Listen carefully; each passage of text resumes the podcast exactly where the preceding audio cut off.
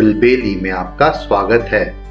यहाँ आप सुनेंगे बाल कहानियाँ, इतिहास के रोमांचक किस्से और हमारे संस्कृति से जुड़ी हुई मज़ेदार बातें।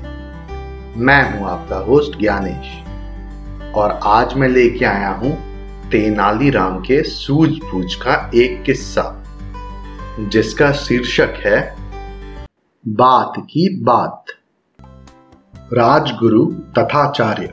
तेनालीराम से बहुत चिढ़ते थे। वो तेनालीराम को नीचा दिखाने के मौके ढूंढते रहते थे।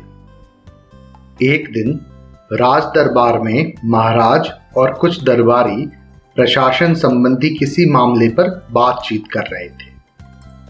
तभी तथाचार्य मुस्कुराते हुए तेनाली से बोले, तेनाली, जानते हो मैंने तुम्हारे एक शिष्य के विषय में क्या सुना है? तो राजगुरु जी जरा रुकिए। तेनाली ने हाथ उठाकर कहा, इससे पहले कि आप मुझे कुछ बताएँ, मैं आपसे कुछ एक प्रश्न पूछना चाहता हूँ। तो राजा कृष्णदेव राय और दरबारी भी अपनी बातचीत बीच में छोड़कर तेनालीराम और राजगुरु की बातें सुनने लगे। प्रश्न?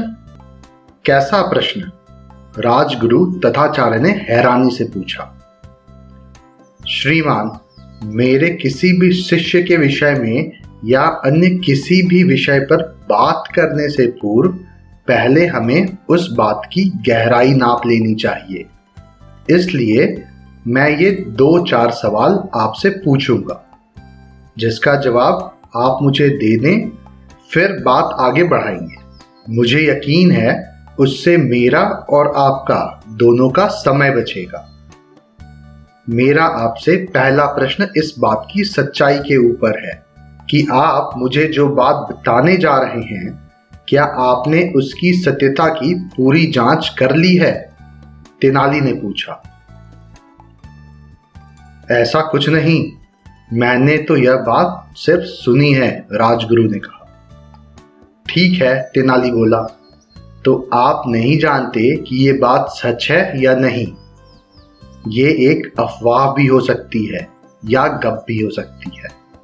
तेनाली आगे बोला, अब मेरा दूसरा प्रश्न आपसे इस बात की अच्छाई पर है कि आप मेरे शिष्य के विषय में जो बात बताने जा रहे हैं, क्या वो अच्छी बात है?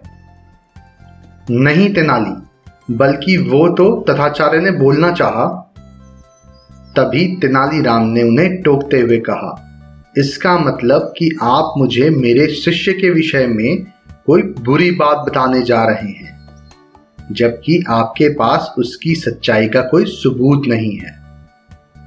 तथाचार्य ने कंधे उचकाते हुए सर हिलाया पर अब तक उनके चेहरे की मुस्कान गायब हो चुकी थी।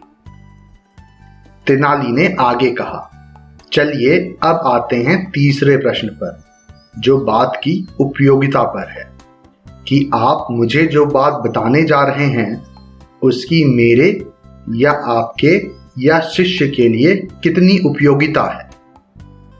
आ, पता नहीं राजगुरु हकलाने लगे। तो श्रीमान यदि आप मुझे कोई ऐसी बात बताना चाहते हैं जिसकी आपको सच्चाई का पता नहीं है, जिसमें कोई अच्छाई नहीं है, और जिसकी किसी के लिए कोई उपयोगिता नहीं है। तो आप ऐसी बात बताकर मेरा और दरबार में सबका समय क्यों व्यर्थ करना चाहते हैं? तेनालीराम ने पूछा। राजगुरु तथाचार्य के पास कोई जवाब नहीं था। महाराज और सभी दरबारियों के सम्मुख उनका मुँह छोटा सा रह गया। वो चुपचाप सर झुकाकर बैठ गए। मुझे उम्मीद है आपको ये कहानी पसंद आई होगी।